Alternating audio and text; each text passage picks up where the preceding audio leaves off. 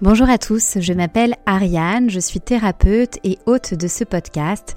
Pour cette nouvelle édition d'hypnose et conversation thérapeutique, j'ai décidé d'explorer avec vous différentes voies et méthodes de compréhension et guérison de l'anxiété. Je vais donc à la rencontre de disciplines, de personnes explorant au quotidien le lien entre le cerveau, le corps et l'esprit. Je propose des séances en visio et en présentiel pour vous aider à changer d'angle de vue, à poser un regard différent sur ce que vous nommez encore aujourd'hui blocage, problème et même symptômes. Pour en savoir plus, rejoignez-moi sur mon compte Instagram Ariane Hypnose.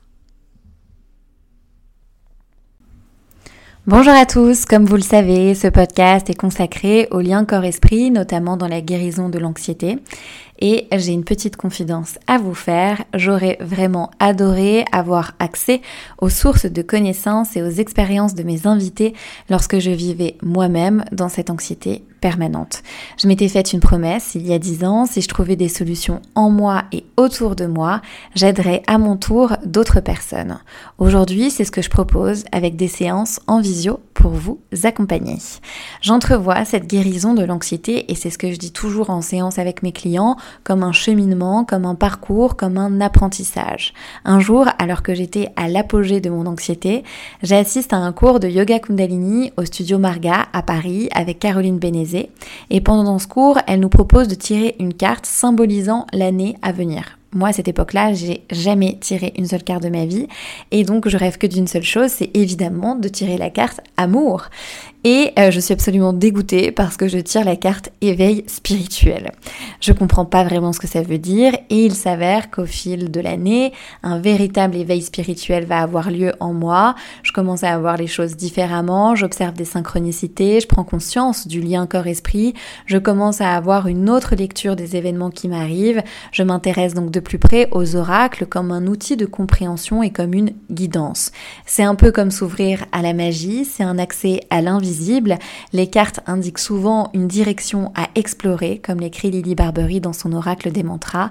Quoi de mieux pour en savoir plus que d'aller à la rencontre d'une cartomancienne pour en savoir plus sur cet art divinatoire?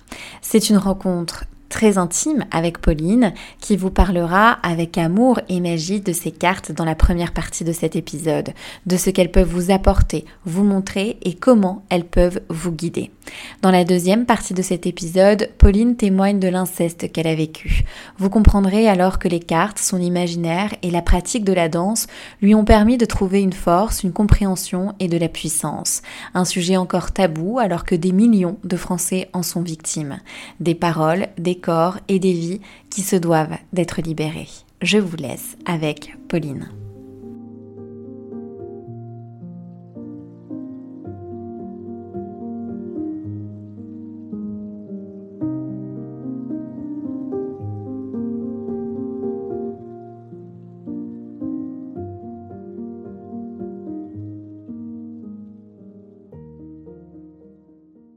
Bonjour Pauline, ravie de t'accueillir sur mon podcast. J'ai eu euh, ton contact par une amie qui était ravie du moment euh, passé auprès de toi lors d'un tirage de cartes. Sur ton compte Instagram, on peut lire aussi dans ta description amour, danse et magie. Ça me donne une impression d'imaginaire très très puissant chez toi. Euh, est-ce que tu peux te présenter à nous et nous raconter comment est justement apparue dans ta vie la présence des cartes? Salut Ariane, ça me fait trop plaisir d'être là aussi. Euh, bah déjà, j'aime bien que tu soulignes ma description parce que je voulais, en fait, je voulais mettre quelque chose de simple qui me représentait et qui en fasse pas trop. Euh, et pour moi, effectivement, oui, il y a beaucoup d'imaginaire dans ma vie. Euh, pour me présenter, bah, je m'appelle Pauline, j'ai 32 ans, je suis danseuse, cartomancienne. Et ce qui va relier euh, ces pratiques, ça va être mon imaginaire. Et euh, bah, pour t'en dire un peu plus sur comment euh, est apparu, sur comment est apparu bah, les cartes dans ma vie, je crois que elles ont été là un peu depuis toujours. En tout cas, les images m'ont toujours parlé. Et pour être plus précise, je pense que ça a commencé à être une pratique autour de la vingtaine, vraiment ancrée. Et ça s'est fait beaucoup entre copines. parce que ça nous plaisait, parce qu'il y avait la curiosité de départ, et cette curiosité, elle n'a cessé de grandir, et à force de constater que les choses euh, fonctionnaient, en tout cas en posant une question, en ouvrant un imaginaire, en ouvrant une page, une carte, eh bien, c'est là où ça a commencé à relier en fait euh, bah, mes pensées avec quelque chose de concret, une image, une image que je peux commenter, que je peux faire dialoguer avec une analyse qui existe déjà et ensuite enrichir euh, vraiment euh, la perception qu'on peut avoir de soi, des autres, d'une problématique, euh, du monde. Mais est-ce que tu as un souvenir de tes premières cartes, du premier oracle dans ta vie? Parce que c'est pas commun non plus de rencontrer des cartes. Ouais, bah c'était avec un tarot de Marseille. bah celui-là, euh, je pense qu'il est ici. Celui-là, c'est le plus vieil oracle que j'ai, donc je suis en train de sortir mes cartes.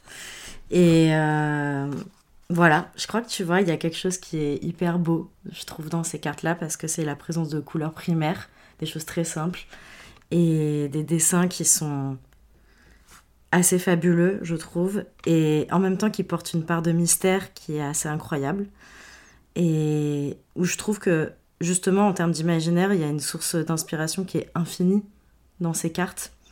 Et c'est ça qui m'a marqué la première fois, c'était une copine qui avait sorti un jeu de cartes euh, euh, face à moi et euh, qui m'a dit bah viens on essaye, ça, ça te tente. Et en vrai, plus que ça m'a tenté, ça m'a juste parlé profondément.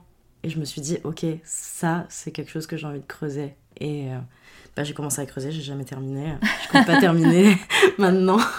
Donc on ressent que c'est quand même déjà l'amour de l'objet en lui-même. Complètement. Donc c'est déjà de, la carte, de l'illustration, des couleurs qui t'a interpellé Oui, les couleurs et puis les noms, tu vois, il y a le soleil. Bon, tu vois, celle-là, elle a été mangée par mon chien. Euh, bon, bref, à l'époque. Mais euh, ces couleurs, ces personnages qui sont mis des êtres vivants, mis des êtres euh, mystiques, euh, à la fois animaux, enfin c'est animal, c'est végétal, c'est humain, et il y a des symboles qui parlent euh, des éclats, euh, on dirait une joyeuse fête, des éléments qui se retrouvent, qui sont jamais mis de la même manière.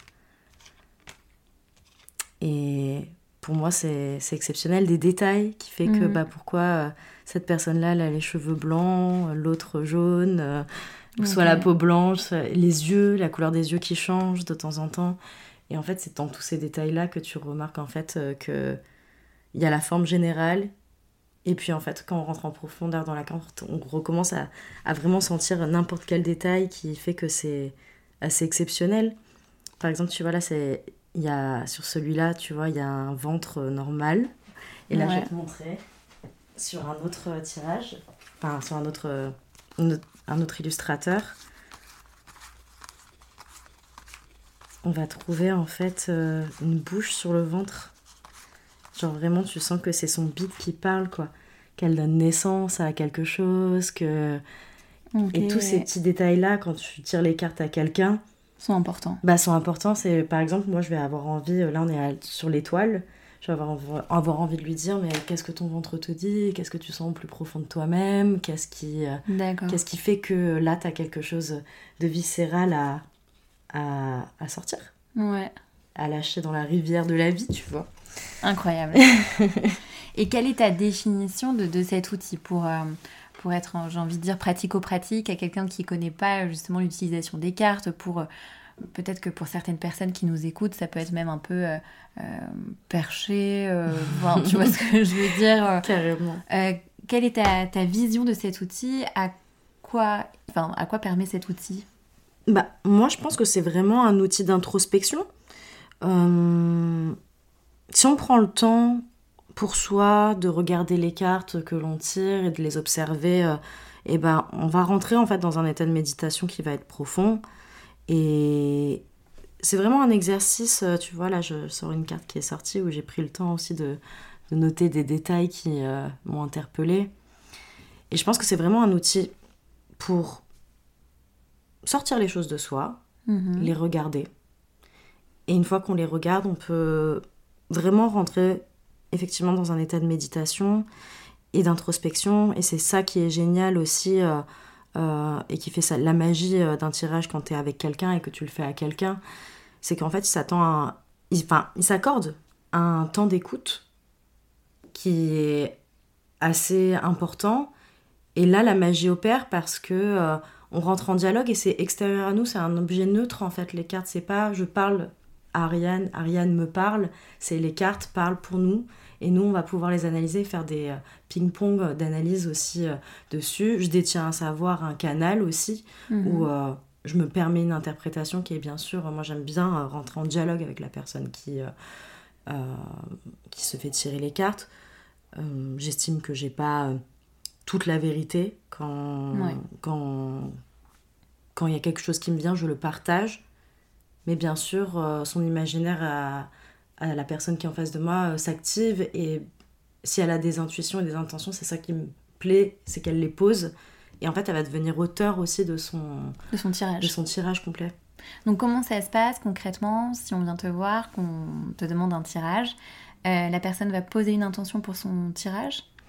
Oui, soit il y a un tirage, euh, je fais un tirage général et euh, parce que ça m'arrive de faire des tirages flash, c'est ça ce que j'avais fait aussi à Studio Tribu. Et euh, là, c'est moi qui donne un thème. Le thème, c'était bilan, bilan de l'année, comment ouvrir sur la nouvelle. Donc là, moi, j'ai fait déjà au préalable, j'ai instauré plusieurs questions auxquelles on peut répondre et qui est, général, ça passe autant par le professionnel que les émotions, les relations, le travail, les passions, euh, l'état d'esprit de la personne. Et euh, comme ça, on peut dialoguer, c'est assez euh, global. Mais après, oui, si une personne, elle vient pour faire un tirage particulier ou qu'elle a une problématique particulière, bah, j'aime bien qu'elle me la pose en amont. Comme ça, moi, instinctivement, je vais lui proposer euh, justement euh, une forme où je vais lui dire écoute, est-ce que ça te va si on va voir ça, voir ça ensuite? Et par exemple, après, euh, si tu as d'autres questions, on met des cartes par-dessus. Et si ensuite ça ouvre à une autre question en lien, on vient remettre aussi une ligne pour. pour, pour avoir des informations supplémentaires. Voilà, exactement. Ouais, ouais. Mais quand on parle, j'ai vraiment l'impression que c'est un art. Moi, c'est quelque chose qui est dans le mouvement. En fait, c'est. Euh, je, ne pourrais pas faire le même tirage euh, à tout le monde, à part quand il est effectivement drivé, comme je l'ai dit, euh, pour un tirage qui est général. Mais quand on est seul face à la personne, je m'octroie des libertés, on s'octroie des libertés ensemble pour aller au plus près instinctivement de, des réponses dont on a besoin. Donc je pense que oui, ça se prépare un petit peu en fait de faire un tirage. J'aime bien que la personne, elle précise son intention. Quand on arrive, bah, j'aime bien aussi euh, mettre un petit coup de palo santo pour nettoyer, euh, mm. se nettoyer ensemble, se connecter. Euh, enfin, vraiment un comme un rituel. Exactement, un rituel d'entrée, un rituel de sortie qui va poser un cadre aussi sécurisant à, à, la pratique. Donc c'est, de ce que j'entends, c'est un espace sacré Mm. Euh, et les cartes sont un outil d'exploration de soi, de connaissance de soi. Et les choses, en tout cas quand tu fais un tirage, quand tu proposes un tirage, quand il y a ce tirage qui se co-crée, si je comprends bien, mm. euh, les choses restent en mouvement. C'est-à-dire que c'est une interprétation que tu donnes de choses qui sont... Comment tu pourrais le décrire ça justement?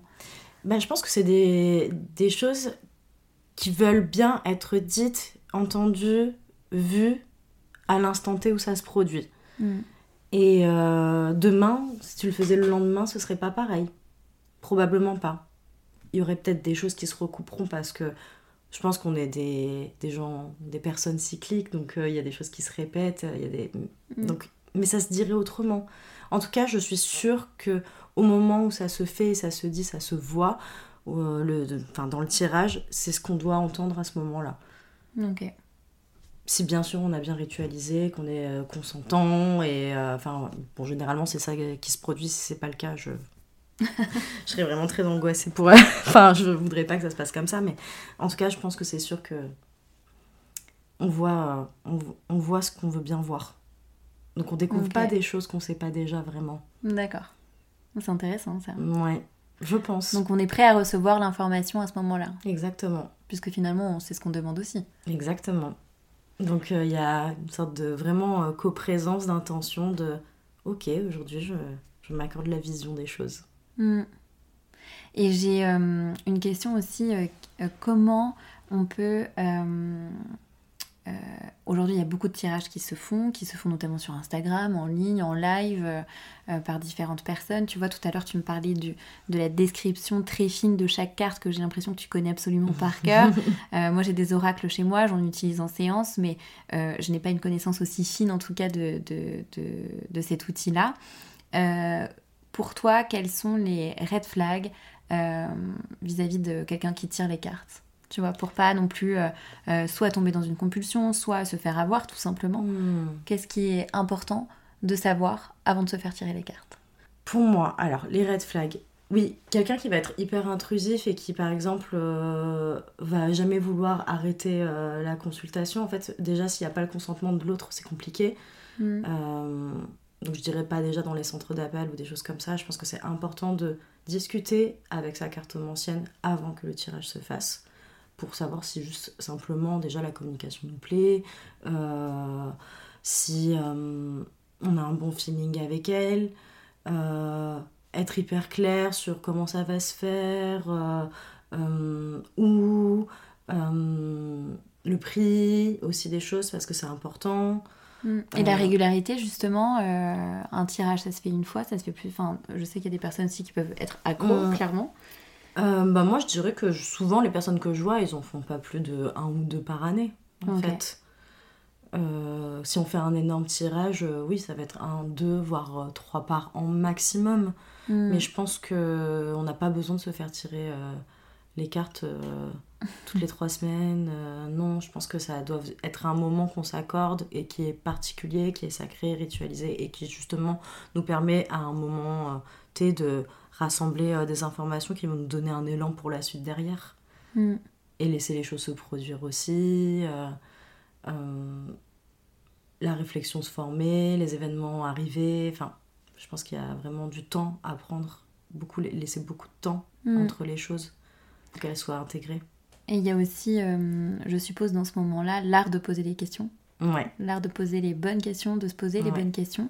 Est-ce que tu peux nous en dire plus, justement? Moi, j'aide les gens à les formuler, leurs questions, euh, parce que souvent, on, on, peut avoir un peu de mal à, à justement euh, dire ce que l'on vient interroger. Parfois, on me dit, bon, bah, c'est juste professionnel ça me va. Il y a des gens aussi qui, qui parfois ont pas trop. Enfin, moi, je le sens si on a juste envie de, de rester global. Mais après, au bout de cinq cartes tirées, souvent ça fait l'état des lieux de la, des, des, de la situation. Donc la personne se sent rassurée parce que généralement ça lui parle. Mm. Et je lui dis, bon, à partir de là, du coup, qu'est-ce que tu voudrais euh, qu'on engage comme, euh, comme questionnement? Comment sortir de cette situation s'il y a une problématique? Euh, qu'est-ce qui en amont te bloque dans cette situation, qu'est-ce que tu pourrais faire mhm. pour te donner une nouvelle direction? Euh, une fois que cette direction est prise, qu'est-ce qui pourrait advenir? Et ensuite, la personne jauge en fait ce dont elle a ce qu'elle a besoin de savoir. Mm. Ce qu'elle n'a pas besoin de savoir aussi, parce que parfois il y a aussi des choses qu'on a envie de garder pas mystérieuses, parce que sinon ce serait mm. déroutant de tout savoir. Mais en tout cas, oui, je trouve que c'est un outil qui est assez complémentaire pour pouvoir euh, se poser et en tout cas trouver une direction. Moi, mon but, c'est que des personnes partent avec une direction et qu'ils aient le temps de l'apprendre, de s'orienter aussi euh, sur leur chemin et euh, qu'ils aient le temps de sentir ce qui, ce qui, les, les anime. Mm. Quelle est la place de, de l'intuition dans ces moments-là dans ces moments qui sont sacrés, qui sont ritualisés? Donc tu as le tirage de cartes qui te donne des informations, toi tu es capable de les interpréter, de les lire, de poser des questions aussi. Euh, et ta place de, justement la place en toi, dans ton corps, du ressenti, de l'intuition. Euh, tout à l'heure tu parlais aussi de voyance. Est-ce qu'il y a une mm. différence justement entre tirer les cartes et voir des choses? Est-ce que tu peux nous expliquer un petit peu la nuance ou en tout cas toi ton approche? Ok. Euh, bah, L'intuition, elle va être primordiale, je pense, pour faire un tirage. Et euh, je crois que moi, quand je fais un tirage, a des allers-retours entre ce que je connais des cartes. Effectivement, je les connais très bien, je les ai beaucoup étudiées, j'ai regardé chaque détail et j'en ai fait quelque chose qui me permet de me raccrocher. C'est comme un bâton où parfois, euh, si je me perds parfois dans mes pensées, je me dis, ok, en tout cas, il y a ça. Et aussi, ce que je pense être de la voyance, c'est justement cette intuition qui parle en dehors du fait total que euh, tu es en train d'analyser la carte que tu connais par cœur. C'est-à-dire bah, C'est-à-dire que parfois j'arrive dans un tirage, je vois un ensemble de cartes qui se dialoguent entre elles du coup. Si je prenais le temps de raconter ce que je sais sur chaque, chaque carte, bah, ça pourrait prendre 10 minutes pour chaque carte. Mhm. C'est pas ce que je vais faire. Par contre, en fait, il y a un climat général qui va ressortir. Je, je sais pas, parfois c'est une couleur, parfois c'est euh, des regards entre des personnages, parfois. Et en fait, c'est tout de suite, je les, je analyse, je me dis, ok, il y a deux femmes qui regardent un homme, qu'est-ce qui se passe? Est-ce qu'il y, a, est y a des femmes dans ta famille qui ont un souci avec quelqu'un en particulier? Est-ce que... Euh, euh, et en fait, tout d'un coup, je vais pouvoir poser, moi, en plus, des questions à la personne en disant, je ressens ça. Et euh, ça émane des cartes. Et parfois, moi, je m'en rends même pas compte, en fait. C'est vraiment... et c'est là où l'intuition, où je trouve que le travail de on peut dire aussi de médiumnité arrive, c'est quand on, sait qu'on va sortir complètement en fait euh, du cadre de ce qu'on connaît des cartes, mais on va y revenir un moment pour aussi revenir entourer euh, ça de, de, concret en fait euh, pour l'autre.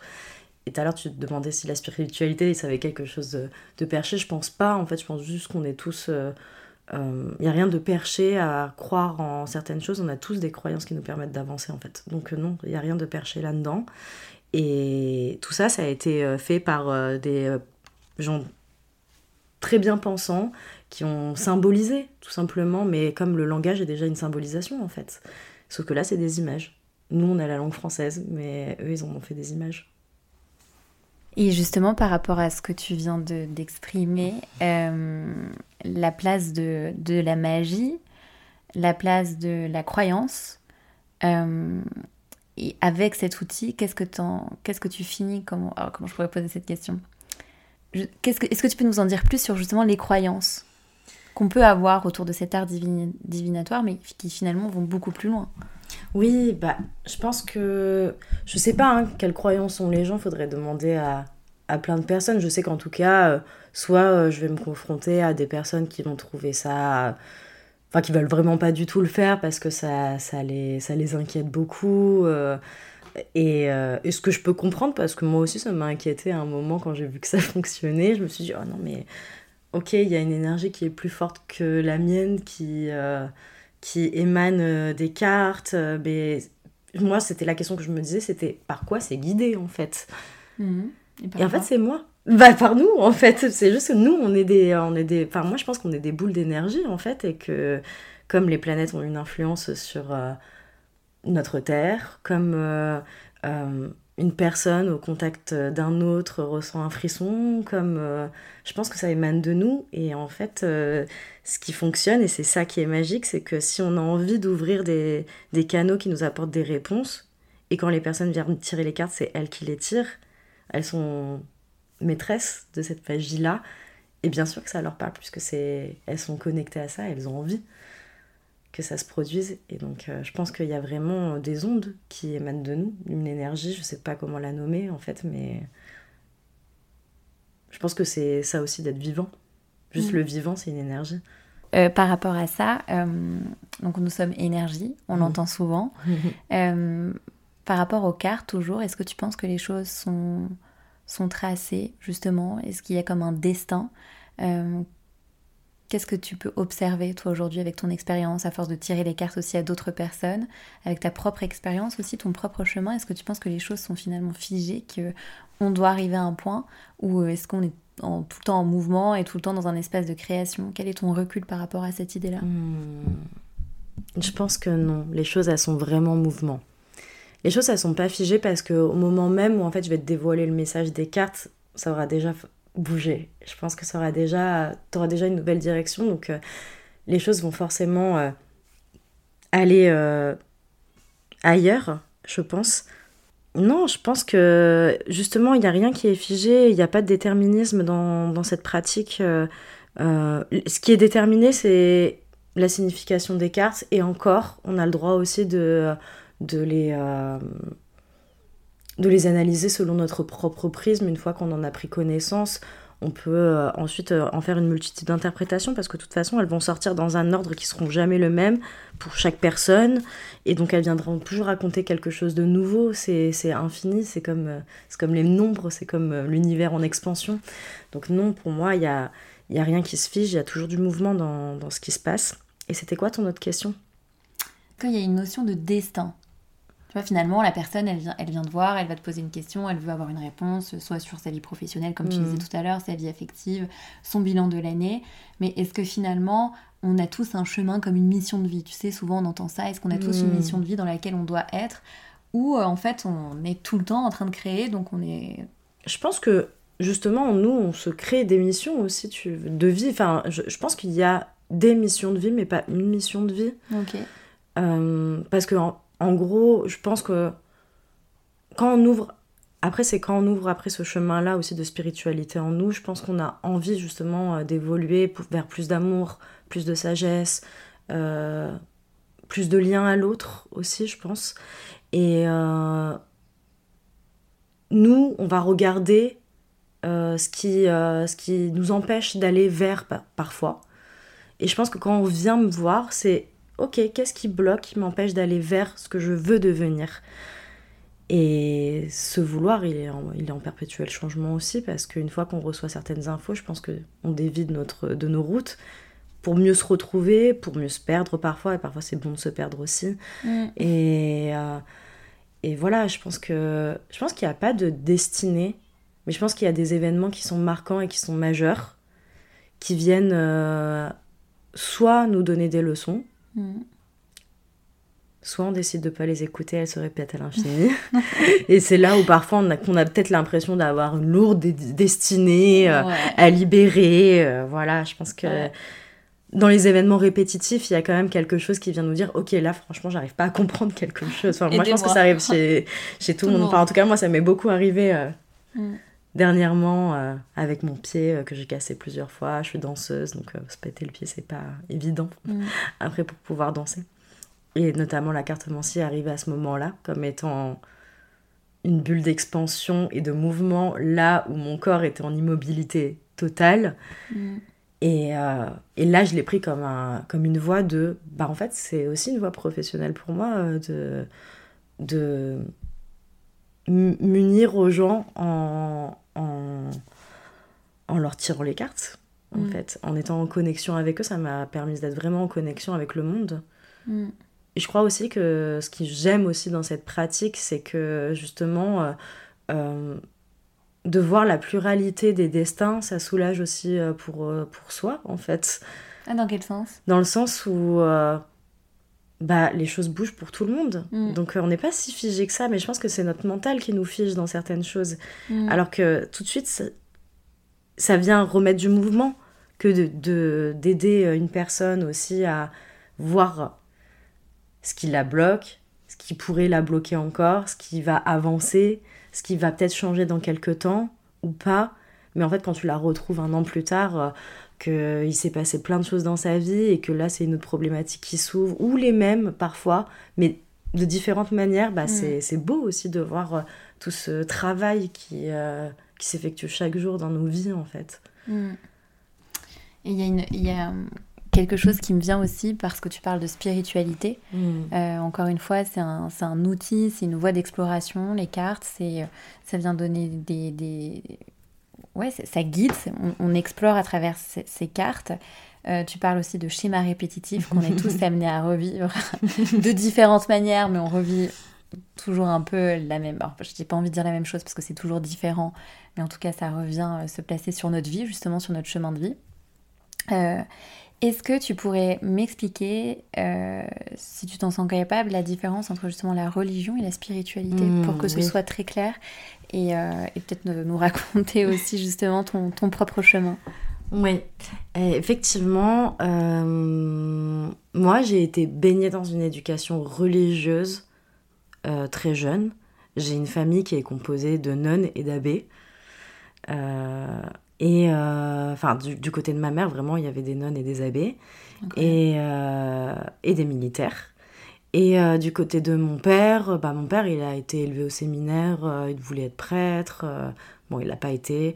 Mais, mais en tout cas, il y avait une proportion à la religion qui était vraiment très forte, catholique en, l'occurrence. Et, euh, effectivement, bah, moi en dehors, j'étais en école publique, donc j'étais même pas en école privée, donc c'était même pas intégré dans mes cours euh, euh, de scolaires. En gros, moi j'ai passé pendant, je sais pas, 10-15 ans euh, bah, mes mardis, mes jeudis, mes vendredis soirs euh, au catéchisme, euh, les messes le samedi, le dimanche, les événements particuliers, les retraites pour passer ces sacrements. Donc il y a sept sacrements, j'en ai passé 5 sur 7. Je vais pas pouvoir tous te les dire parce que je me rappelle plus, mais mmh. c'est la communion, les professions de foi, baptême. Mmh. Et voilà, ce qui me manque en gros, c'est le mariage et l'extrême onction, que je pense que je ne ferai pas. on sait jamais. Mais en tout cas, je, que je pense que que je ne ferai pas. Parce que justement, euh, en tout cas, j'ai aimé euh, l'étude euh, religieuse, m'a m'a beaucoup plu parce que justement, on est face à beaucoup de questions, de questions, d'icônes, d'images. Mhm. ces images, après, j'ai fait de l'histoire de l'art, bah, ça va beaucoup aider à les interpréter en fait. Quand j'étais en histoire de l'art, effectivement, tu vas aller tu, tu, fais une iconographie euh, au Moyen Âge, bon bah c'est quand mm. même assez particulier, mais tu arrives à, à, reconnaître la vie des saints, euh, ces choses-là. Et puis, euh, et puis en fait, à un moment, je me suis dit, ok, en fait, la religion, il y a aussi une pratique qui doit être ritualisée. Ça, ça m'a aidé après dans mes rituels que tu retrouves aussi dans certaines formes de spiritualité. En tout cas, ça te donne une sorte comment on dit, d'ascèse, ascétisme, genre, ou en tout cas une assiduité mmh, à, une discipline à faire les choses. Et en même temps, là où moi je trouve que la religion, ça enferme, c'est qu'il y a un dogme et que ils sont détenteurs d'une vérité, que je mmh. pense être plurielle. Et donc cette vérité-là, elle, elle, elle, aide, mais en fait, il y en a d'autres de religions, elles viennent parler d'autres choses. Et donc moi, ça m'a intéressé d'aller voir aussi ce qui se passait dans d'autres religions. Je suis allée au temple euh, bouddhiste quand j'étais à Lille et que je faisais mes études euh, dans mon master de recherche en danse. Euh, je suis allée en Israël, je me suis aussi beaucoup intéressée à la culture juive à un moment parce que bah, la question des origines de ma grand-mère m'a aussi poussée à voir ce qui se passait de ce côté-là. je m'intéresse en fait, je me suis intéressée à lire aussi certains passages du Coran. En fait, il y a vraiment quelque chose où je me suis dit, ok, euh, il y a plein de formes en fait de spiritualité. On dit les choses de manière qui sont différentes, mais moi j'ai besoin de croire en quelque chose en fait de plus vaste et de plus grand qui pourrait englober euh, tout ça. Donc du coup c'est ok croire qu'il y a des énergies, croire que est-ce que c'est on a besoin de les personnifier, je ne sais pas, je suis pas sûre. En fait. Mhm. Par exemple, moi je pense qu'une plante c'est une énergie, une planète c'en est une, euh, l'eau c'en est une, les, les, éléments, le, la terre, en fait toutes ces choses là qui sont très simples en fait. Bah, je pense que c'est facile de se connecter à elles pour euh, ressentir aussi toute leur puissance. Et je pense que la spiritualité elle englobe en fait tout ce qui relie le vivant. Mhm. et euh, est-ce que tu penses pas que justement il y a un retour à cette spiritualité aujourd'hui? Euh, enfin qu'on assiste à ce retour de la spiritualité j'ai l'impression. Mmh. parce que justement on s'est déconnecté aussi de notre nature et de, notre environnement. C'est possible. Je pense que oui bah j'ai envie de parler astrologie là quand tu, quand tu m'en parles. Par exemple euh, là on a Pluton qui entre en ère du Verseau. Le Verseau c'est vraiment les avant-gardes euh, bah, les avancées technologiques euh, l'originalité le fait de voir le futur aussi. Et je pense qu'on a été plongé dans une ère enfin voilà de, du Verseau qui, qui nous a vraiment permis d'accélérer toutes les avancées technologiques, enfin je veux dire, mm. entre le moment où je suis née et aujourd'hui, euh, j'ai l'impression d'avoir eu mille instruments entre mes mains euh, technologiques, euh, alors que on partait de rien en fait. Mm. Et, et aussi, on a été apparemment avant dans l'ère du poisson, qui est l'ère du mysticisme. Et on est passé de l'un à l'autre. Donc je pense qu'il y a un retour et à la fois il y a aussi des changements de on a besoin en fait de recroire en la matière en le vivant parce que le poisson c'est vraiment l'énergie de l'eau l'énergie des émotions du charnel du tactile et en même temps il se sublime au fur et à mesure, il devient très éthéré pour laisser place aussi euh, au verso qui a un monde vraiment d'universel, de, mental et, euh, et d'expansion en fait. Et je pense qu'il y a vraiment quelque chose qui est que là on est au croisement de ces forces-là. Mm-hmm. Ce qui fait que cohabitent à la fois des avancées technologiques qui nous détournent complètement du corps et en même temps le corps est encore là et il est présent et il nous dit non mais j'ai besoin de vivre et j'ai besoin d'exister donc oui je pense que ce retour à cette spiritualité là plus ouverte en plus avec le verso ça nous aide beaucoup. Tu parles tu viens de parler justement du corps euh, tu es aussi danseuse. Oui. Euh, est-ce que tu peux me raconter aussi comment est apparue euh, la danse, euh, pourquoi tu aimes la danse. Aujourd'hui, tu veux devenir professeur de danse. Euh, la danse, ça te... À quoi elle t'a permis cette... Oula, j'arrive plus à parler. À quoi t'a permis cette discipline aussi euh, d'expression? Bah, La danse, c'est vraiment toute ma vie. Je crois que je suis née, j'avais envie de danser, quoi. Je crois que la danse, pour moi, c'est l'art parfait de manier les déséquilibres. C'est en vrai, la vie, elle nous propulse dans, un, dans des choses où on doit apprendre à se lever, à marcher, à, à, à, tomber. Et en fait, euh, quand ces mots-là résonnent, marcher, se lever, tomber, s'asseoir, et que ça devient en fait des gestes qu'on sort du quotidien, tout de suite rentre la danse. Moi, c'est euh, vraiment quelque chose qui m'a permise euh, d'avoir confiance en moi, d'exprimer des choses. C'est encore un autre langage.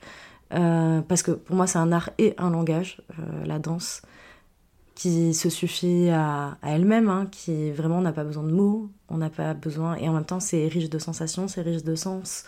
Quand les personnes voient quelqu'un euh, jubiler de sa danse, ça se transmet, c'est kinesthésique, et je crois qu'il y a vraiment quelque chose où je trouve que c'est l'art du corps le plus complet à mon sens.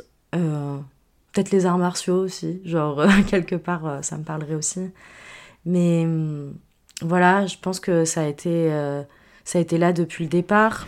Ça a apporté beaucoup de magie dans ma vie aussi parce que effectivement j'ai commencé à danser très tôt et très tôt cette pratique elle m'a permis de me libérer d'un quotidien qui était dur, nocif, toxique où il y avait beaucoup de violence dans ma famille et, et ce lieu d'expression il me permettait de me dire ok Pauline, là tu as le contrôle de ton corps, il est puissant, il peut faire plein de choses. Et, euh, et en tout cas, tu es en mesure de réagir et t'exprimer avec. Là où je pense que dans mon corps, j'avais l'impression qu'on avait volé énormément de choses. Mhm. Est-ce que tu peux en dire plus ou... Oui, carrément. En fait, j'ai vécu, euh, j'ai vécu de l'inceste. Et euh, je pense que je l'ai vécu très très jeune. Euh, je pourrais pas te dire exactement euh, de quand à quand ça s'est passé, mais voilà, si je devais dater aujourd'hui, je pense que c'est arrivé de mes 3 ans jusqu'à mes 12 ans. Et vraiment, c'était quelque chose de. Bah, qui n'avait pas lieu tout le temps, mais le peu, ou. Enfin, c'est même pas le peu, c'est arrivé souvent, mais vraiment, je, je pense que ça m'a tellement démunie de moi-même, de mon corps. Les moments de dissociation étaient tellement grands que si j'avais pas eu la danse, en fait, pour euh, remettre du mouvement, de l'imaginaire, de la puissance euh, dans ce corps-là, bah, je sais même pas si je serais vivante encore aujourd'hui, en fait. Vraiment, c'est quelque chose qui, qui a été très très fort dans un processus de survie, en premier lieu, puis de guérison. Hmm. Quand tu parles de dissociation, euh, ça se... Comment tu le vivais, ça justement plus jeune, ces épisodes de dissociation? Je suppose que tu savais pas ce que c'était. Non. Mais comment toi justement, euh, à, à, ces âges-là, tu, tu, te comportais, tu étais? Qu'est-ce qui... Alors, euh, je pense que la période de dissociation et d'amnésie traumatique, en fait, enfin la période de dissociation, c'est que face à une émotion trop forte ou face à, à des événements extérieurs à ce qui... à l'inceste, mais dès qu'il y avait un moment de violence euh, partagé avec quelqu'un, c'était comme une sorte d'anesthésie ou de colère intense ou de tristesse intense, mais en tout cas, il y a de l'amnésie derrière, je ne sais pas ce que je fais en fait, je ne sais pas qui je suis dans ces moments-là. Ça, c'était les moments de dissociation. Et ça arrivait souvent avec une émotion intense qui me rappelait en fait euh, une sorte de vol en fait que je pouvais vivre. Et euh, donc ça, c'est pour l'état dissociatif. Et puis, en fait, à partir du moment où euh, l'inceste, c'est fini, je veux dire de manière physique, où je n'étais plus en contact avec la personne qui m'incestait, il y a eu une vraie forme d'amnésie qui a duré, je pense, une dizaine d'années. Où, où en gros, bah, pendant ces années-là, je me suis sentie assez libre euh, dans le sens où je sentais une joie de vivre en moi, je sentais que tout allait bien. Pour autant, tu sens toujours qu'il y a quelque chose qui cloche un petit peu mhm. parce que je pense que tu essayes de réparer en fait euh, ce qu'on t'a volé. Puis un jour, euh, je crois que c'était en cours, j'étais en BTS commerce international. À l'époque, je faisais pas du tout ce que j'allais faire dans ma vie. vraiment, j'étais dans une phase où je me suis dit, ok, super tu vas te prendre en main, tu vas devenir commercial. Hein, et puis tu vas être salarié et tu vas vendre des choses à l'étranger et tu vas te faire du fric et ce sera trop cool. Et euh, donc j'étais vraiment pas dans mon chemin, je pense. et, euh, et en fait, en plein cours de négociation en langue espagnole, en fait, il y a des sortes de flashbacks qui sont revenus euh, d'une violence euh, extrême ou comme si je revivais la scène euh, exactement et tous les souvenirs sont remontés à la surface, ce qui a engendré une, une tétanie, une crise de panique énorme, des cris, des pleurs tout en même temps. Et, et c'est là où j'ai pu révéler à ma famille ce qui s'était passé. Quoi. Et est-ce que tu sais pourquoi c'est à ce moment-là, quand tu es dans ta salle de cours, euh, que c'est revenu à toi, ce flashback Est-ce que tu penses que c'est parce que tu étais prête à recevoir à nouveau cette information euh, Comment tu as fait face justement à, cette amnésie traumatique et comment ton entourage t'a soutenu Écoute, je pense que ça s'est réveillé à ce moment-là parce que je devais passer des vacances euh, en famille, soit avant, soit après. Je ne saurais pas te dire parce que tu vois, là, c'est encore un moment où c'est un peu trouble. Il me semble qu'en fait, à un moment, en vrai, je pense que pendant toute la période d'amnésie, j'étais en hyper contrôle parce que, en gros, de mes 12 ans à mes 18 ans, je n'ai jamais revu la personne qui m'a incesté. Euh, donc, du coup, elle n'existait pas dans mon quotidien. Puis un jour, j'ai lâché la bride et je l'ai revue. Et là, je pense que ça. Inconsciemment, je me suis mis dans un état de protection envers euh, ma petite sœur, euh, les femmes de ma famille, jeunes. Enfin, je pense que je, instinctivement, je me suis mis dans cet état-là. Puis je suis rentrée à Marseille. Et je pense que ça a pété au moment où j'étais euh, bah, dans un état de calme et euh, parce qu'il se passait pas grand chose et que en vrai ça a laissé la place à, à ces souvenirs euh, de, de, remonter. Et c'est ainsi que du coup j'ai pu libérer cette parole-là. Mm. Et voilà, je crois que c'était. En fait, je pense que c'est ça justement ça a joué sur les moments de, de contrôle et de lâcher prise en fait que, que, que j'instaurais dans ma vie qui sont toujours très très durs en fait à, parfois à me rendre compte que que bah, ritualiser les choses ça m'aide à quand même euh, maintenir une vie euh, efficace qui fait que j'ai l'impression de pouvoir avancer. Mm-hmm. et parfois il y a trop de contrôle. Et du coup bah il y a des choses qu'on oublie et euh, sans ces choses qu'on oublie en fait euh, voilà ça, ça, crée des brèches et, les choses euh, sortent adviennent. Donc le contrôle si je comprends bien t'a permis de survivre. Je pense.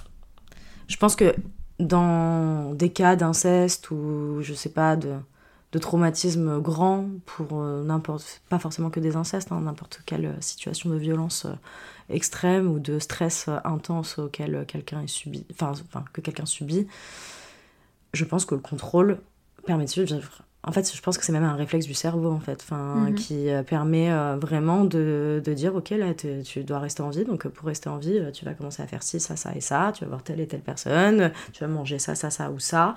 Euh, et puis parfois, en fait, il y a tellement trop de contrôle, on n'a tellement pas de plaisir à, à vivre cette vie-là qu'on a des comportements qui peuvent être autodestructeurs. Mm. Euh, voilà, ça peut être euh, des prises d'alcool, des prises de drogue, euh, des relations malsaines qu'on entretient avec les gens, des... je pense qu'il y a, y a tous ces mécanismes-là qui se mettent en place et en même temps on les met en place justement pour nous reconfronter, je pense, à une certaine forme de souffrance, pour nous rappeler qu'on l'a vécu aussi mm-hmm. et qui nous permettent de nous remettre à distance avec ou pas, je ne sais pas. Après c'est chacun qui, qui voit... Enfin moi je sais que il y a des moments inconsciemment où j'ai reproduit en fait des euh, instants de douleur bah, soit dans des comportements à risque, soit dans des euh, relations qu'en vrai je souhaitais pas vraiment, mais, mais en même temps c'était les seules que je connaissais, donc euh, quoi faire d'autre mm. avec ça quand on sait pas en fait ce que c'est que d'avoir confiance en sa famille, quand on sait pas ce que c'est vraiment l'amour qu'on porte à quelqu'un, puisque là, dans l'occurrence, quand c'est dans un milieu familial, bah, les deux sont mêlés. Nous, en tant qu'enfants, on porte un amour absolu en fait à nos parents, à mhm. nos frères, à nos sœurs, à nos oncles, aux amis de la famille. On leur fait confiance. Cette confiance-là, elle est gâchée. Et en plus de ça, on pensait que c'était de l'amour. Et on nous fait croire que c'était de l'amour aussi. Mhm. Souvent, on nous dit bah oui, mais j'étais tellement euh, amoureuse de cette personne que j'en suis venue. À... Mais c'est pas ça en fait. Euh, l'amour et déconstruire cette image-là, c'est long, ça, ça prend du temps et c'est très compliqué. Et mm. je pense que du coup, en grandissant, euh, oui, ça crée, euh, ça crée des moments de contrôle et ça crée aussi des moments, euh, des, des, instants dangereux aussi. Justement, quand tu parles de ça, me vient aussi le mot symptômes, des symptômes mm. qui peuvent aussi apparaître. Est-ce que ton corps t'a parlé? Mm. Est-ce que tu as su l'écouter? Parce que tu avais justement ce contact avec la danse avec le mouvement, donc tu pouvais aussi t'ancrer dans, dans, ce corps, dans cet espace de création, de libération. Comment tu as pu réapproviser ton corps avec confiance? Parce qu'on sait bien que bah, quand on est victime d'inceste ou d'autres traumatismes, c'est des vies qui sont brisées aussi mhm, très tôt. Mhm. J'ai pas envie de dire ça non plus. Non, mais si, c'est vrai. Parce que non, mais c'est des ressources en tout cas qui ont été retirées trop tôt. Bah, moi, je pense que tu as raison. Euh, je pense que c'est des vies qui sont brisées euh, trop tôt. Tu vois, là, je vais être euh, entourée de quelques bouquins, mais il y a Dorothée Ducy qui a nommé son bouquin Le berceau des dominations. Et je pense que en fait, il y a des moments euh, euh, où, Mais ça, je m'en suis rendu compte plus tard. Je m'en suis pas rendu compte enfant. Donc, euh, je, je, pense qu'enfant, j'avais quand même ce sentiment de joie de vivre qui existait en moi. Mhm. En même temps qu'il y avait quelque chose qui était excessivement triste. Et par exemple, en termes de symptômes, bah, très tôt, moi, ma mère, elle m'a emmenée chez, chez une thérapeute parce que bah, à la maternelle, on lui avait dit que du jour au lendemain, j'avais arrêté de dessiner en couleur, par exemple. Je dessinais qu'avec un feutre noir et euh, je, dessinais la même chose, c'est-à-dire des moments qui pouvaient être euh, joyeux ou pas, mais en tout cas, je dessinais plus en couleur. Et donc, euh, ça a été la première raison de pourquoi j'ai débarqué à 4 ans dans un, dans un cabinet avec un thérapeute qui disait Mais pourquoi tu mets pas de couleur dans tes dessins Et je saurais pas te dire ce que je lui ai répondu parce que voilà, mais je sais que ça, c'est un moment où ma mère me le partage souvent. Euh, je sais que plus tard aussi, euh, au collège, euh, à un moment, on devait dessiner nos rêves. Et moi, j'ai jamais fait trop de rêves, je fais beaucoup de cauchemars en fait. Et la nuit, ça me faisait peur. Et bah, du coup, j'ai décidé mes cauchemars. Mais bon, j'ai eu un super 18 parce que j'ai été hyper honnête dans aussi dévoiler et les transcender en fait. Parce que je pense qu'il y avait aussi ces images que j'avais besoin de transformer aussi. Et en même temps, c'était, il y avait un sentiment d'angoisse qui résidait, mais aussi ça se libérait et du coup je trouvais une résolution aussi euh, dans le fait de et du coup il a été fait en noir hein, ce, ce dessin. Alors qu'en vrai euh, je suis une personne très colorée qui s'habille avec beaucoup de couleurs dans la vie et qui adore sourire et qui adore danser et qui adore partager de la joie avec les autres aussi. Et je pense que oui il y a hum, je sais pas je pense qu'il y a quand même une innocence qui est volée en vrai à un moment où euh, et, et je sais plus j'écoutais un ton podcast que tu as fait avant et je sais plus à un moment où on parlait des enfants faut les regarder euh, mais justement oui euh, je sais plus c'est quel euh, avec qui mais c'est avec Anna où je crois que les enfants ils vivent leurs émotions et c'est ça non? Ouais je crois que c'est ça elle dit il y a qu'à les regarder on, voit on voit leurs émotions. Moi je crois que tu me parlais de soutien. Je crois que je suis contente que ma mère ait vu certaines choses qui allaient pas par contre parce que je pense que comme on est capable de voir ah oui ils ont pas honte. C'est ça qu'elle disait ils ont pas honte les enfants. Oui, moi par contre si Genre, j'ai senti que dès 3 ans, enfin, dès que j'ai eu, dès l'âge de 3 ans, très très jeune, en tout cas, le sentiment de culpabilité, de honte, en fait, il a été directement présent dans ma vie. Mhm. Et ça m'a vraiment empêché, je pense, à un moment de m'ouvrir correctement aux autres, en vrai. Et euh, se débarrasser de ce sentiment de culpabilité, de honte, c'est vraiment, euh, je trouve, le travail euh, le plus important qu'il y a à faire quand on subit de l'inceste. Parce que c'est une violence qui est retournée contre soi et pas contre la personne. Exactement. Exactement, oui, oui, il y a vraiment... Euh... Bah, on comprend pas, hein. on fait tellement confiance à l'autre qu'on peut pas euh, se dire que, que c'est de sa faute. C'est lui qui est censé savoir et nous, on le croit, donc du coup, euh, mm. c'est plus facile. Euh. Et puis les enfants, enfin, ils en voudront jamais aux... Enfin, ils en veulent pas aux adultes, ils en veulent, ils mm. s'en veulent à eux-mêmes, ils veulent bien faire, donc... Mm. Donc c'est qu'ils ont mal fait s'ils souffrent quelque part. Ce qui est d'ailleurs pour moi, je pense, toxique, dans le sens où aujourd'hui, euh, on voue un culte par euh, la société, nos croyances, euh, l'impact des religions aussi mhm. pendant des années. Euh, qui est d'aimer ses parents, euh, de, de, ses frères et sœurs, et parfois reconnaître, et ça c'est, je trouve, extrêmement tabou aujourd'hui, de reconnaître qu'il y a des situations, des relations au sein des familles qui ne sont pas saines pour nous. Bien sûr. Et qu'il est temps de prendre des décisions justement par amour pour soi-même mmh. euh, et, et, en rompant certains liens qui ne sont pas bons tout simplement. Et, et, et tu disais aussi tout à l'heure que tu tu te retrouvais finalement dans ta vie après, dans des situations qui étaient elles aussi toxiques. Bien sûr. Et qui finalement euh, faisaient lien avec ce que tu avais vécu, qui était euh, pas normal, qui était injuste, et qui tu revivais en fait sans cesse hmm. euh, cette injustice finalement. Hmm. Effectivement, et ça c'est vraiment une leçon que je pense que je suis en train de m'en libérer, mais vraiment que très dernièrement, hein. et qui est advenue par aussi un énorme travail de prise de distance avec euh, les événements, mais en même temps, en même temps qu'on prend la distance avec les événements, c'est-à-dire, ok, ça, ça appartient au passé. Ceci dit, je l'ai quand même vécu. Et je pense que, comme une forme de rétrospective, je suis allée voir, en fait, mais à quel moment euh, tu perds tes amis, à quel moment euh, tu as vécu des relations qui étaient très dures émotionnellement, amoureusement, euh, quel rapport t'entretiens avec tes parents, qu'est-ce que tu leur dis, qu'est-ce que tu leur dis pas, euh, de quoi t'as peur, euh, qu'est-ce que tu voudrais finalement vraiment. Mhm. Et je crois que moi, ça m'a pris quasiment, ça me prendra toute ma vie encore, je pense, mais, mais là, j'ai eu un moment de trois ans, vrai, enfin, trois années pleines, où je me suis sentie très seule, mais en même temps, cette solitude, elle m'a fait tellement du bien pour essayer de juste voir ce qui me faisait du bien, avec qui je me sentais bien, quel lien je devais euh, arrêter de nourrir. Mhm. Pour, euh, pas parce que ces personnes-là le sont toxiques, mais parce que la relation l'est par contre en fait. Et que, et que bah, viennent dialoguer probablement entre les personnes des, euh, des, affects qui mhm. sont aussi plus forts que nous et qu'on ne sait pas reconnaître sur le moment mais qui nous attirent. Mhm. Et, et eux aussi, parfois, les personnes sont aussi toxiques. Hein. Je dis pas que, que, que personne n'est coupable de rien, c'est pas vrai. On, est, mm. on a tous notre part de responsabilité. J'ai mes parts de responsabilité aussi dans, dans ce qui m'arrive ou ce qui m'est arrivé. Mais en tout cas, se prendre ce temps de regard, de recul, de prise de distance, d'intention, de décision, euh, qui vont euh, nous faire du bien et qui essayent d'être honnêtes, ça, c'est le travail que j'ai envie de faire pour ma vie, en tout cas. Mm. Et quand tu dis que ces trois années qui t'ont arrêté, où tu as dû donc justement les regarder, observer ce qui revenait. Euh, mm. euh, tout à l'heure, tu parlais aussi de. Tu t'étais blessée à la cheville, tu es danseuse, puis après la deuxième, il me semble. Euh, c'est assez énorme aussi. En... J'ai l'impression que parfois la vie nous arrête, puisque nous, on veut continuer de cette manière-là. J'ai l'impression que la vie parfois nous invite à dire stop, stop, stop, stop. On va regarder un petit peu plus en profondeur. donc c'est vraiment un travail en profondeur finalement qui se fait. Donc aujourd'hui, oui, ce que tu as vécu est injuste. Euh, forcément, il y a beaucoup de fragilité. Mais il y a aussi une force et une puissance qui est, qui est juste euh, énorme. Qu'est-ce que mm. tu aimerais dire euh, soit à des personnes qui sont victimes d'inceste au sein de leur famille, soit à de la petite fille aussi que tu étais? Mm.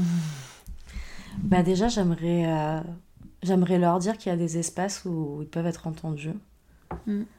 Euh, déjà, eux, ils peuvent s'écouter vraiment profondément là-dessus. Euh, moi, pendant longtemps, ce qui m'a fait souffrir, c'est de penser que c'était injuste et qu'effectivement, euh, personne ne pouvait le comprendre et que, et que personne ne m'entendait. Et en fait, à un moment, j'ai vraiment senti que par mes amis, par mes décisions, par mes choix, en fait, c'était possible de me sentir entendue, que c'était possible de couper certains. En fait, de pas forcément désirer ce qu'on n'a pas aussi, en fait. Euh, c'est-à-dire que moi, par exemple, dans ma famille, on a décidé de pas forcément m'écouter à un moment. Mhm. Ok. Bah, j'accepte qu'ils m'écoutent pas. J'en m'en détache et je vais aller dans un espace serein, que ce soit avec un thérapeute, que ce soit avec une amie, où justement, euh, je sens que ces personnes-là me donnent de la force, me donnent du courage. Euh, et ça calme, en fait, vraiment. Et je pense que le chemin, il est long, on en parle très peu et c'est récent qu'on parle aussi fort de l'inceste et de, de, ces violences sexuelles. Là, on est vraiment dans une société qui prend toute la mesure de ce que ça représente. Donc déjà, on a de la chance d'avoir ces espaces-là mm. aujourd'hui. Donc c'est une bonne période, je pense, pour parler des choses. Et que je pense que les gens se rendent compte hein, quand même de, de, de, de, ce qui se passe. Et que c'est beaucoup plus fréquent que. Bien sûr. En fait, Effectivement. C'est même sous nos yeux. C'est sous nos yeux, et bah, comme, euh, comme euh, on, on, le lit, en fait, beaucoup, euh, bah, sur une classe de 30 élèves, ce serait 4 enfants sur 30. Et je te dis ça, j'ai vu ça il y a 5 ans, donc peut-être que c'est plus maintenant aujourd'hui aussi. Mm. Quelque part, c'est une pratique qui est faite au sein des familles, effectivement, je pense, pour dominer les enfants et, et en faire des, des, bons, des bons soldats. c'est horrible, et c'est pas pour rien que le viol, je pense, est une, une. Je sais pas comment qualifier ça, mais euh, en tout cas, euh, les armées l'utilisent pour assouvir les populations, quoi. C'est pas pour rien, parce que je pense que la, la violence de l'action est, telle que bah, que la personne elle est incapable de se ressentir, euh, elle se sent tellement démunie qu'elle est incapable de réagir euh, réellement à, à, ce qui se passe et que du coup elle vit dans la crainte en permanence. Donc déjà, oui, voilà, genre euh, se dire qu'il y a des espaces pour être entendu, des espaces qui nous permettent à reprendre le pouvoir, une pratique bah, sportive, de la danse, quelque chose qui nous relie à ce corps-là, parce qu'il nous appartient. En fait, c'est un corps qui, qui, nous appartient et qui sait faire beaucoup de choses. Donc, mmh. Bien sûr que cet événement, il est traumatisant, mais au-delà de ça, en fait, il, peut faire d'autres choses et on peut le transcender, on peut le sublimer et on peut, euh, on peut vraiment euh, s'en sortir euh, fort et puissant. Et mine de rien, c'est quand même notre, c'était quand même notre enveloppe, c'est quand même notre, incarnation et je crois que il est même plus fort que tout ça aussi parfois. Est-ce que aujourd'hui, tu as envie de, de, créer encore par rapport à cette histoire, à ce qui t'est arrivé? Est-ce qu'aujourd'hui, dans la danse euh, ou auprès de tes élèves, tu les, tu, tu les aides justement à exprimer euh, ces sentiments, ces, ces émotions qui n'ont peut-être pas été euh, libérées à un moment dans leur vie? Est-ce que c'est quelque chose que tu incarnes encore aujourd'hui dans ta danse, que tu incarneras peut-être toujours? Ou même, est-ce que plus tard, tu te vois justement peut-être même... aider d'autres personnes qui sont victimes d'inceste, qui sont victimes de viol, à se, à, à se réapproprier justement avec leur corps? Euh, on parle beaucoup effectivement de la thérapie aussi, de ces espaces de mm. parole qui sont aussi sacrés, qui sont ritualisés euh, et surtout qui sont euh, des espaces de sécurité pour déposer mm. ce qu'on a vécu, ce qu'on a ressenti. mais je crois aussi que le corps a tout, a tout autant besoin d'exprimer ce qui s'est passé. Aujourd'hui, on le voit avec des techniques de donc à travers la danse évidemment, mais aussi avec des techniques de respiration où les mmh. émotions sont vraiment cristallisées dans notre corps. et c'est absolument, moi je le répète à chaque fois, mais dingue à observer. Les émotions sont bien dans notre corps, sont bien, sont bien présentes euh, et dans des états de sidération comme tu as pu vivre, de dissociation aussi. On a l'impression souvent de flotter dans, dans, notre vie, de ne plus en être finalement aux commandes. C'est beaucoup plus fréquent qu'on ne le pense, c'est juste qu'on ne sommes pas acculturés sur le sujet. Euh, on parle aussi de, de, perte d'âme, de perte d'énergie. Euh, donc, on est finalement en dehors de son corps dans ces moments de vie. Et finalement, à travers cette thérapie par la parole et aussi à travers cette création avec le corps, il va falloir réancrer et se réapproprier son corps, ce qui est un travail de longue durée, qui est, je suppose, fait euh, en différentes étapes. Mais euh, quelle est ton expérience par rapport à ça, ton hmm. vécu, ton ressenti, et qu'est-ce que tu as envie d'apporter aujourd'hui? Alors, clairement déjà, là ça m'a fait penser à plein de choses quand tu as parlé. Mais par exemple, tu vois les moments où j'ai pas dansé dans ma vie, donc euh, les moments où je me suis fait mes chevilles, le pied, ça revenait dans des moments où je recréais des situations dangereuses pour moi, euh, de, justement où j'étais soumise à, une violence, euh, soit sexuelle ou des choses comme ça. Et genre par exemple, je me suis arrêtée trois fois de danser dans ma vie. Donc à 18 ans, euh, j'ai une relation avec quelqu'un de beaucoup plus âgé que moi et ça s'est hyper mal passé. Et, et donc j'ai arrêté de danser pendant un an. Là, dernièrement, quand j'ai pas pu danser pendant trois ans, c'était une relation où, où, là, il y avait juste deux âmes qui communiquaient et qui avaient subi des choses très dures et, et sur lesquels on pouvait pas céder en fait et donc bah, me remettre de cet amour là aussi ça m'a ça m'a pris trois ans et vraiment du coup je bah, mes pieds me portaient plus quoi vraiment et, et effectivement, euh, j'ai l'impression que, comme tu dis, euh, en fait, les, les, émotions, elles sont situées dans notre corps. Donc, du coup, ils s'arrêtent aussi au moment où ils se sentent en danger.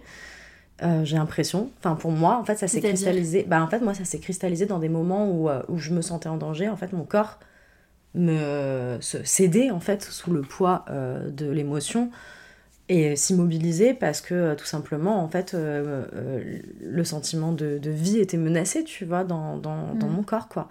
Mais en même temps, en s'immobilisant, il me permettait de trouver un espace de protection. C'est-à-dire mm. euh, rentrer chez moi, euh, prendre du temps pour moi, euh, s'octroyer du repos, toutes ces choses-là.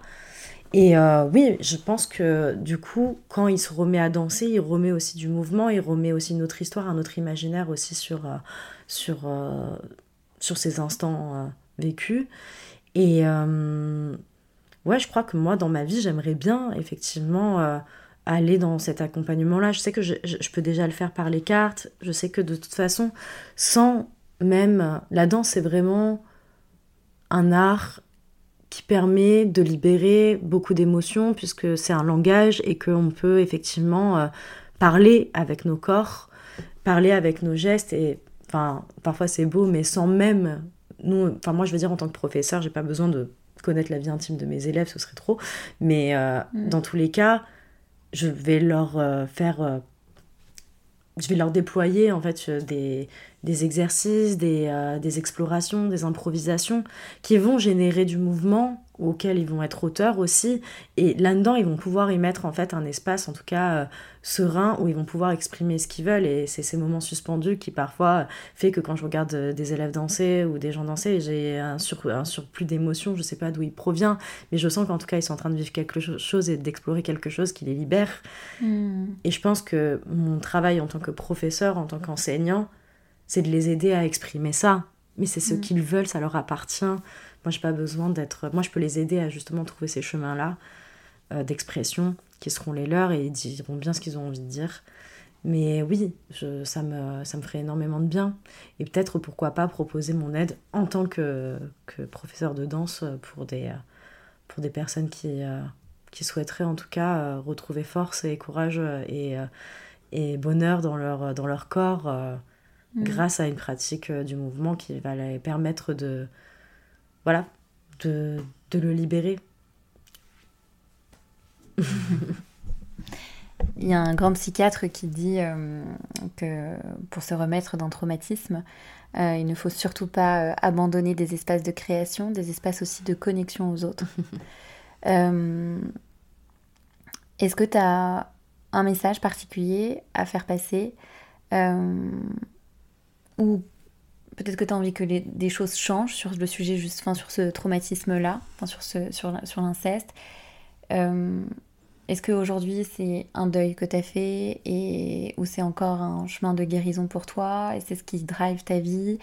Euh, Comment tu arrives à te situer aujourd'hui par rapport à ce qui t'est arrivé? Et euh, hmm.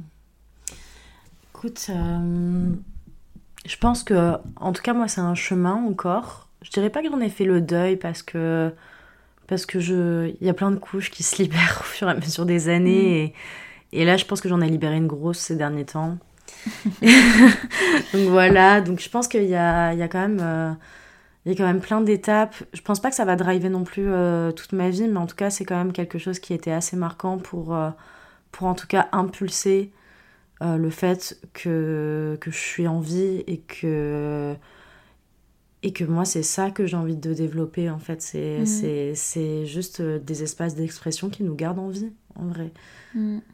Parce que c'est tellement dur ces derniers temps, tout ce qui se passe, vraiment. Donc, euh, gardons des espaces d'expression où, on, on, on, libère et on génère de la vie, du vivant, quoi du corps, de la matière, de l'expression, des sentiments, de la connexion aux autres, comme tu dis, bah, ou comme l'a dit ce, ce grand psychiatre parce que voilà, la danse est une pratique collective aussi en fait. On, on peut danser seul si on décide de faire un solo ou de créer un solo, mais en tout cas on est entouré de plein de personnes autour de nous pour pouvoir le faire seul. Mm. Et dans une salle de danse, on donne pas, enfin on peut donner des cours particuliers pour un événement, mais en vrai, on danse avec les autres. C'est l'énergie du, du, groupe qui, euh, qui fait qu'à la fois, on est cette, cette individualité au sein d'une communauté, en fait. Mm. Et euh, c'est beau de sentir sa singularité tout en étant connecté aux autres. Ouais. Mais c'est d'ailleurs ce que, enfin, ce que tu incarnes aussi, dans le sens où justement tu as dû euh, très jeune euh, explorer un imaginaire, euh, remettre en question des croyances qui t'étaient données avec une éducation plutôt religieuse. Donc déjà être dans la remise en question et dans le, bah, les choses peuvent être différentes. et puis aussi être forcément observé, observé. Je pense que mhm. tu as aussi développé cette faculté d'observation et d'exploration de différents univers. Euh, que tu proposes finalement aujourd'hui aussi en individuel et de manière collective, que ce soit à travers la danse, mais aussi euh, en tirant euh, les cartes. c'est super fort ce que tu dis, Ariane, c'est vrai. Merci. Je suis dans un Merci, c'est vrai. c'est vrai. Pour te retrouver sur, sur Instagram, pour faire une, un tirage de cartes avec toi, on peut te retrouver où et comment ça se passe et à quel prix Alors, on peut me retrouver sur mon Instagram, Pauline Prato. Mhm. P-R-A-T-O. Et, euh, et ben vous pouvez m'envoyer un petit message. Euh, je prendrai euh, soin d'écouter vos demandes, de discuter avec vous, de voir ce qui vous convient. Et à quel prix? Bah, Ça dépend aussi de, de, de ta condition. En fait, j'ai plusieurs tarifs. J'ai un tarif où vraiment, bah, enfin, je sais, enfin, je suis avec des jeunes au chômage euh, à 30 ans ou en reconversion. Parfois, on n'a pas beaucoup d'argent. J'ai envie que ce soit quand même accessible, cette pratique. Je suis pas une thérapeute, mais en tout cas, ça peut donner des directions. Donc, euh, mm. je veux que ce soit accessible. Donc, euh, généralement, je fais un tarif à 15 euros pour des personnes qui, sont, qui ont peu de moyens, 30 euros en tarif normal. Et puis, si tu as envie de soutenir, tu peux donner plus.